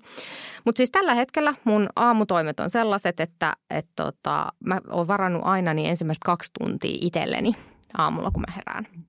Eli monelta? Se vaihte, riippuu. Vaihte, joo, se riippuu joo, siis joo. maa enimmäkseen, että semmoinen, että varsinkin jos mä kirjoitan, että silloin kun mä kirjoitin tota kirjaa, niin toi on kirjoitettu yöllä. Okei, okay, joo. Mä joskus kolme neljä aikaa aamuista nukkumaan. Niin, niin, joo, se, joo, mä huomaan, että mulla on siis luova aika tapahtuu parhaiten just silleen, että niinku puoliso aina nauraa, että kun hän menee nukkumaan, niin mulla kone käynnistyy. Kyllä, joo. joo. Niin tota, mutta et vähän riippuu, mutta et yleensä just siinä, että ysin aikoihin niin mä syön aamupalaa vaikka ja näin. Ja sitten tavoite on, että 12 mä aloitan duunit ja mä saatan tehdä duuni ihan helposti vaikka yhdeksän asti illalla. Et se on mulla semmoinen ja näin. Ja sitten tota, sit mä käyn treenaamassa. Joskus käyn keskellä päivää, joskus ja. illalla, joskus ja. aamulla. Mutta nyt mä oon tehnyt sille, että mulla on jaoteltu mun työpäivät niin erilaisille prokkiksille. Ja. Eli maanantaisin mä teen yhtä projektia, tiistaisin toista, keskiviikkona kolmatta ja näin. Kun ennen mulla oli semmoinen, että mulla oli varattu tietty niin kuin slottimäärä kalenterista ja sitten se meni silleen, että, että tota, mä oon käyttänyt tätä Helsingin yliopiston aivotutkijaa, onko se Minna Minna, mikä on Minnan sukunimi? h alkaa. No anyway, Minnalle terveisiä. Terveisiä Minnalle. Joo, niin, kun hän puhuu siitä, että, että äh, pitäisi ajoittaa niin, että kaikki luova työ tehdään aamupäivästä. Okay. Koska silloin me päästään helpoiten siihen meidän flow ja sitten kaikki silppu, eli puhelimien vastaaminen, sähköpostijutut, kaikki tällaiset tekstarijutut, niin ne pitäisi tehdä iltapäivästä. Okay. No mä vein tämän vähän pidemmälle. Mä oon tehnyt sen nyt niin, että kun mä keskityn aika paljon luoviin projekteihin, että nyt se, että mä saatan just suunnitella markkinointi jollekin muille tai sitten mä teen omia prokkiksia tällä hetkellä, niin mä tarviin aika paljon semmoista happea, niin kuin omalle ajattelulle. Että ei tule, tiedätkö, ylimääräisiä notificationeita puhelimiin tai mm-hmm. kilkatuksia, kalkatuksia, joku yritää mun häiritä, niin mä vastaan sähköposteihin ainoastaan keskiviikkoisin. No niin, Mulla on automaattinen vastaus minun mailissa, että, että vastaan viesteihin vain silloin, ja jos on tärkeämpi, niin sitten tavoittaa mut WhatsAppilla. Ja, ja sitten mulla on erikseen niin tämmöinen kalendrysovellus, mistä mulle voi varata puhelinajan. Siellä on 15 minuutin ja 30 minuutin puhelinaikoja, mm. että, että jos on sellainen, että joku laittaa mulle mailia, että voidaanko soitella, niin sitten mä lähetän sille sen linkin, että tuossa on noin tietyt slotit. Ja, ja. Niin tässä on mun päivät. Eli just se, että aamurutiinit, mitkä on aika selkeät, että just se, että mä syön rauhassa aamupalan, sitten mulla on tämmöisiä tiettyjä just henkilökohtaiseen kasvuun liittyviä, että mä saatan lukea tietynlaista kirjaa tai nyt mä oon rakastunut tällaiseen stoalaiseen applikaatioon, Uh, stoalainen on tämmöinen uh, antiikiaikainen filosofia, missä pohditaan niin kuin tunteiden käsittelyä ja just sitä, että miten sä navigoit niiden kanssa ja annat sä niiden ohjata sua ja näin. Niin se on tämmöinen uh, journaling-appi, eli siihen aamulla, kun mä aamupalaa, niin mä kirjoitan siihen, siinä tulee erilaisia tehtäviä ja, ja. näin. Se on nyt se, mitä mä käytän tällä hetkellä. Sitten alkaa tosiaan ne duunit ja duunit on nyt tehty tuolla projektien mukaan ja sitten on erikseen tämä kaikki silppuhommat Joo. puhelut ja näin. Niin että mä oon aika ankara siinä, että, että mä en halua, että mua just häiritään, että jos mä teen jotain tiettyä prokkista, koska sit sulla menee nopeasti yksi-kaksi tuntia vaan hävis sun päivästä. Ja... Niin, mm. Kyllä. Ja sitten iltaisin Netflix. se, on se, se on se juttu. joo, joo että mä olin yllättynyt, sä sanoit jostain leffasta, niin kuin mä sitä vielä katsonut. mä oon katsonut kaiken. Joo, siis, mä, mä, siis et sä pardas. niin. Se, se, tuotin, se varmaan löytyy YouTubesta parhaiten, mä en tiedä. Okay. no niin. Meillä ei ole Netflixiä, niin mä en ole katsonut mitä se sieltä. Mutta nyt mä innoissa, niin me saatiin, tota, eilen hankittiin toimisto. Ja. Mulla oli jotenkin yrittäjänä alkuun sellainen, että että äh, kun mä sanoin, että mä lähdin itsekästä syystä yrittäjäksi ja, niin. ja näin, niin jotenkin oli sitten semmoinen, että, että kun sai muokata sen työelämän, niin oli jotenkin tämmöinen ajatus, että mä haluan tehdä himasta käsin duuni. Joo. Tiedätkö, että mä voin rapsutella meidän kissoja kesken päivää ja tehdä, Joo. tiedätkö, omassa keittiössä lounasta ja mä nyt tietää jotenkin. Ennen tuli kuitenkin jonkin verran sovittua työjuttuja kodin ulkopuolelle. Mm. Ja sitten tota, puolison kanssa meillä on yhteinen suoramyyntiliiketoiminta, niin se, että me harjoiteltiin tiimin kanssa joku puolitoista vuotta, tiedätkö, että jengi okay. pystyy tekemään etänä duunia ja kaikkea tämmöistä. Niin just. Niin, joo, tämä vuosi on nyt sellainen, että kun ei ole enää niitä kodin ulkopuolella tapahtuvia actioneita, tiedätkö lounaspalavereita ja tällaisia, mm. niin musta tuntuu, että järki lähtee, kun siellä on koko ajan ihan kauhean niin, älämölö. Ja sitten enää sitä niin työ- ja vapaa-ajan ero ollut niin selkeästi. Niin nyt sitten tota, eilen hankittiin mulle tuommoinen pieni oma atelier, Helsingin mm. keskustasta, mm. niin mä voin nyt sinne mennä aina keskellä yötä jatkaa sitä työpäivää, Aa. siltä tuntuu. Joo, tuo siis, kun mä eilen näin sun storissa nyt, että jes, tämä on hyvä homma, että, että on varmasti, niin kuin tähän hetkeen varmasti hyvä juttu, että niin. pääsee vähän. Mutta tosi outo, jotenkin siitä ajatuksesta luopuminen, että niin. lifestyle-yrittäjyys on itselle ollut sitä, että tekee kotoa käsin. Niin, niin nyt sitten jotenkin muuttaa se semmoinen, että ei, että jatkossa mä lähden ihan kuule töihin. Mm. Joo, joo. Mm. Se on kyllä, saa, saa vähän, vähän niin kuin, miten sanoo, arki-aikataulua, jotenkin semmoista. Niin, ja mä jotenkin uskon, että varmaan se, että kun tulee takaisin himaa, mm. niin pääsee siihen rentoutumisen tilaan ihan eri lailla kuin niin. se, että nyt niin kuin siirryn näistä neljöistä tolle puolelle, niin mm. täällä niin kuin tapahtuu tämä duuniajattelu ja sitten täällä on tämä rentoutumistone. Niin sitten kun ei enää ole sitä, että se rentoutuminen alkaa siitä, kun sä avaat kotioven. Kyllä. Hmm.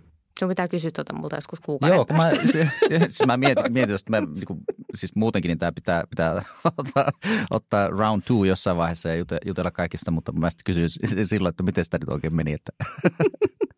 mutta ihan oikeasti tässä on niin tosi paljon kaikkia skretty jutella siitä diilistä, sitä mä haluan joskus jutella sun kanssa vähän, vähän pitemmän ja se, sekin jäi kokonaan käsittelemättä, että Ai niin, mitä, mitä kaikkia. Sekin ollut. Niin, se, se, sekin oli jossain vaiheessa tuossa ja, ja se oli ihan mielenkiintoinen, että ja näin, mutta tuota, tai kerro vielä vähän, vähän pakko pikku, miten se, miten se meni? Tai tuo sanotaan, okei, okay, semmoinen jos koittaa tiivistää tuo sen, sen homman, niin, niin, niin, niin, niin, niin, niin mitä sä oot saanut siitä?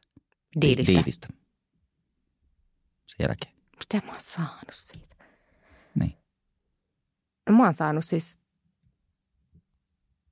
kauhean, kun mä rupesin ihan miettimään, että se olisi, jos se olisi mennyt sellaisella intentiolla, että haluaa siitä jotain, niin olisi varmaan mm. saanut paljon enemmän irti. Että mä oon siis saanut siitä ihan sairaansistin kokemuksen. Joo. Ja ainakin pari niin aivan älyttömän rakasta ystävää. Mutta ei mulla ollut sinne, kun mä menin, niin mitään taka-ajatuksia, että nyt mä haen tästä jotain pomppua itselleni tai Juu, bisnekselleni. Ja tiedätkö että kun olisi vaikka joku tunnettu Juu. kiinteistövälittäjä. niin, niin, niin, niin. ei, ei, mulla ollut se ei ollut se intentio. Että mä menin sinne suoraan sen jälkeen, kun mä olin parautunut siitä burnoutista ja masennuksesta. Että mulle se oli enemmänkin semmoinen, että no lähdetään nyt tonne katsoa, että onko musta enää mihinkään. Ja niin. oli vähän sairaan hauskaa. Kyllä, kyllä. Tämmöistä, tiedätkö aikuisten joo. leikkimistä siellä. Joo, joo. joo. Ei, mutta aivan, se oli, mä, mä katoin, katoin muistaakseni joka jakson katsoin sitä, niin 2018 tuli toiseksi siinä, niin se meni ihan hyvin. Tai sillä tavalla, että se on varmasti niin kuin, siellä on paljon, paljon saanut. Niin kuin, se oli sitä, hauskaa, siis semmoista leikkimielistä kisaamista. Kyllä, kyllä. Niin. Joo, joo, joo. joo. Tosi, tosi hyvä. Hei, mistä näistä sun tulevista projekteista nyt voisitte seurailla? Kerropas vähän, miten, miten tavoittaa? Sulla on kaikki tietysti Tämä on jännä, koska... Niin, no siis mä oon toisaalta vaikka... Puhelimella mulla... ei tavoita. Niin, ei savumerkeillä. joo, joo, kyllä. Tämä on jännä sille, että, että vaikka mä teen osittain siis julkista työtä. Mm. Se on siitä, että ihanaa, että kun ei ole mikään julkisuuden henkilö, mutta esimerkiksi kirjan kirjoittaminen, niin tämähän on siis julkista työtä, koska joo. kuka tahansa pääsee siihen käsiksi. Niin mä oon silti kuitenkin aika yksityinen sosiaalisessa mediassa. Joo. Sen takia, että mä oon pohtinut paljon sitä, että, että – varsinkin mun sukupolvi on ollut sellainen, joka on myynyt yksityisyytensä, kun jaetaan kaikki. Ja sitten mun mielestä kun tietyt asiat ei kuulu kaikille, mm-hmm. vaan ne kuuluu vaan mulle mm. tai vaikka mun lähemmäisille. Ja. Tai näin. Ja. Niin esimerkiksi työelämässäni eh, en mä jaa kaikkea, mitä mä teen, mutta et ne, mitkä on julkista, että just niin. vaikka kirjaan liittyvät tai jos on jotain puhetkeikkoja, mitkä on vapaasti kaikille osallistumista, niin varmaan parhaat kanavat on LinkedIn. Mm. Siellä saa aina laittaa tota, connection-pyyntöä. Mikä se on? Linkkarikutsu. Niin, niin, ja niin, sitten no. tota, jotain mä laittelen Instagramiin ja Facebookikin välillä. Mutta joo. Ja siis mielelläni aina sitten sparrailee vaihaa ajatuksia, että jos on semmoinen, että jos mulla syntyy joku ajatus ja sitten siitä itse vaikka kirjoittaa, kirjoittaa vaikka jossain – Uh, muutamia artikkeleja kirjoittanut vaikka Bonfiren bisnesmedialle tai sitten johonkin omaa blogia ja näin, niin ne on sitten yleensä semmoisia, että jos mä jonkun aiheen nostaisin, niin silloin mä toivon myös keskustelua siitä muiden kanssa. Että siihen sosiaalinen media on tosi hyvä väline. Tosi hyvä. Mistä se sun blogi löytyy? helenakastikainen.fi. No niin, yes. Viimeiseksi pakko kysyä, että, että sä, et, sä et koskaan vastannut sun tota, tässä kävelyretkellä siihen, että, että kumpaa sä pelkät enemmän, eläimiä vai ihmisiä? Harmaa ihmisiä. Tuohon on hyvä lopettaa. Ainakin karhun kanssa kohtaaminen meni ihan hyvin. niinpä, niinpä. Kiitos Elena, että pääsit käymään. Tämä oli ihan huippu. Kiitos, kiitos.